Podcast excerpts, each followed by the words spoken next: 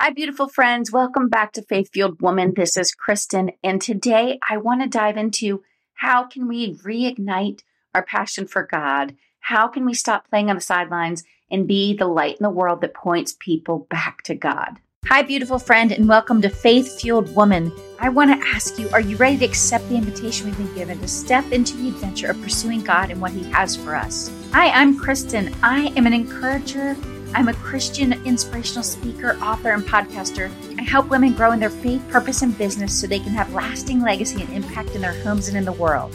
If you want to partner with God to design your life to be less hurried, less stressed, be more excited, and feel alive in your purpose and commitment to God and your family, this is the podcasting community for you. Okay, today I want to dive into that some of us may be in a place in our lives, a time in our lives where we need to reignite our passion for God, our passion for Christ. And I'm going to share just a little bit, just a small excerpt from the book Faith Still Moves Mountain by Harris Faulkner that came out, I think last last year, last fall maybe. And she's basically talking about if um, a Gallup poll on if Americans believed in God. So I'm just going to share a little bit of that with you. Okay, here's what she says. In 1944, the Gallup public opinion organization began asking Americans if they believed in God. The number was astoundingly high, nearly 100%. And each time it took the, that poll in the 1950s and the 1960s, the percentage of Americans who said they believed in the Lord remained the same range. Something changed. We became less likely to say we believed in God and even less likely to have faith that God intervenes in our lives. Most recently, in May of 2022, Gallup announced that currently only 81% of Americans believe in God. Digging deeper, only 4 in 10 people surveyed told Gallup they think God does anything on our behalf. No miracles, no answered prayers. And then she goes on to say, that's not true. But that kind of despairing thinking can replicate faster than a virus. In a world in which our reminders of God are few, it's even easier to have to grapple with doubt. It's unclear where we're headed as a more secularly focused society pushes our future generations to ignore the power of prayer now is a perfect time to push back on the notion that God doesn't intervene in our lives. To remember that prayer is as powerful as ever, that faith does indeed still move mountains. And then I'll just share this last part. She says, That doesn't mean God always acts in the way we hope or in our timing. As James 1:19 states, My dear brothers and sisters, take note of this. Everyone should be quick to learn, slow to speak, and slow to become angry. She says, the last point is particularly important. Many of us find silence uncomfortable. When we think that God is silent, we believe that he has forgotten us. When we think that he hasn't heard us, it's easy to get angry. We may not take it out on God. We may not be angry with him. But we may be angry with ourselves and our perception that his silence is a result of, of our being unworthy. The question that is on the lips of many people throughout history in troubled times is, Where are you, God? And the reason I wanted to share that today is I think now more than ever, in a time when we are being pushed secular, really unchristian values and beliefs, we're being pushed narratives, whether it's social narratives or political narratives. We have to be strong in our faith.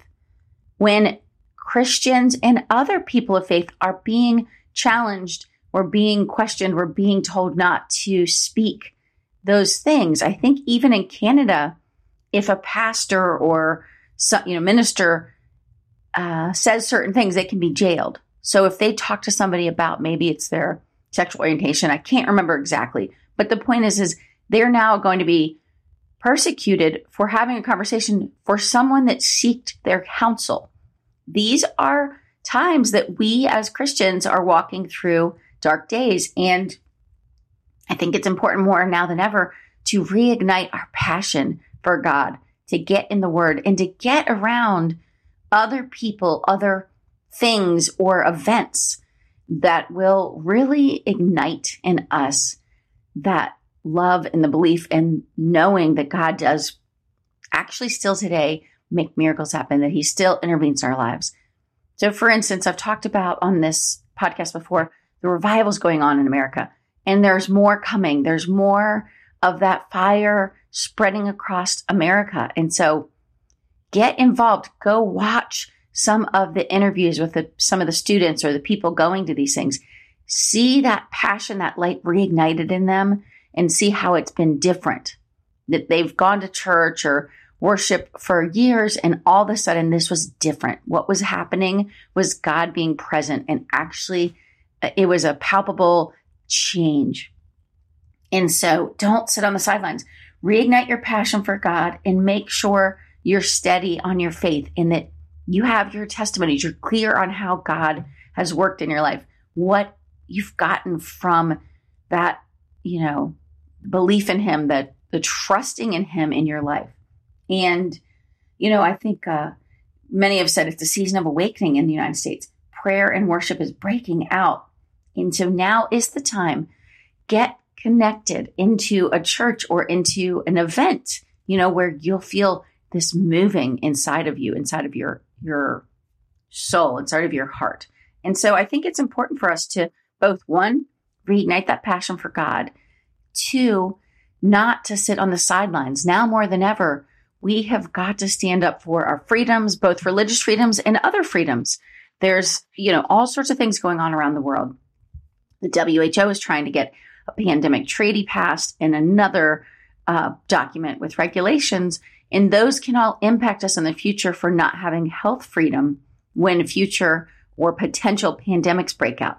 So there's all sorts of things going on in the world, and we have to be awake. We have to be aware we have to educate ourselves and we need to speak up and we need to stand up for what we believe are the values that we align with. And I think many of us have been silent for a long time because we didn't want to get involved in the fights. But I think that time's passed. And I think we have to speak up and stand out. And I will say, I am encouraged when I see young people doing this where you think, gosh, even most of the adults aren't doing this. I just watched a video of a young gentleman. I think he just finished uh, his freshman year in high school. And he's leaving that high school now. It's a public school to go to a private Christian school next year. But he stood in front of his whole school board and everyone in attendance and gave a five minute speech about all of the things going on at that school that made him leave and just the narratives getting pushed and the, the you know them saying that it's about equity and equality but the only people that they're leaving out were the, um, you know, the Caucasian kids. And he would ask why. He would ask, explain this to me. And they couldn't explain it. They just said, we can't talk about that, or that's not what we're, we're not supposed to talk about that. So I'm, I'm encouraged when I see things like that. People standing up for what they believe, people standing up for questioning what we're being spoon fed, even when we know it doesn't make sense. It doesn't align with even American values, you know, on what we were built upon. And it surely doesn't align a lot of it with Christian values.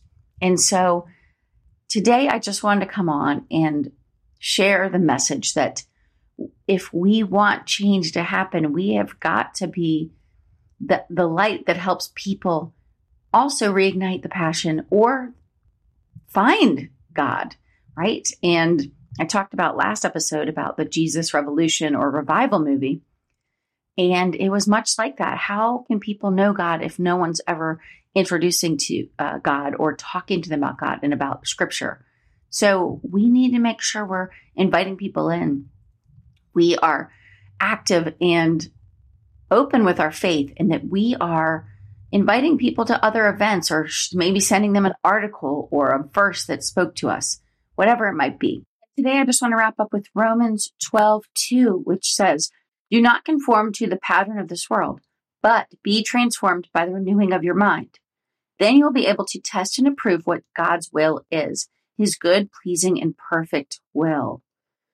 Friends, I hope you go out and you are able to find ways to reignite your passion for God, your passion for Christ. And I hope that that reigniting will be part of this spreading of God's light throughout the world, throughout our country. Thanks again for listening. And if you would like to be encouraged and lifted up, I have a seven day encouragement challenge. If you'd like to sign up, go to faithfueledwoman.com and just enter your email address, and you will be sent seven days of Christian encouragement and inspiration to your inbox. Thanks again for listening to Faith Fueled Woman. If you enjoyed the show, we would love it if you would share it with a friend. And if you would leave us a rating and review on Apple Podcasts, because it helps us get discovered by more people to spread more hope in the world. Thanks again for listening in.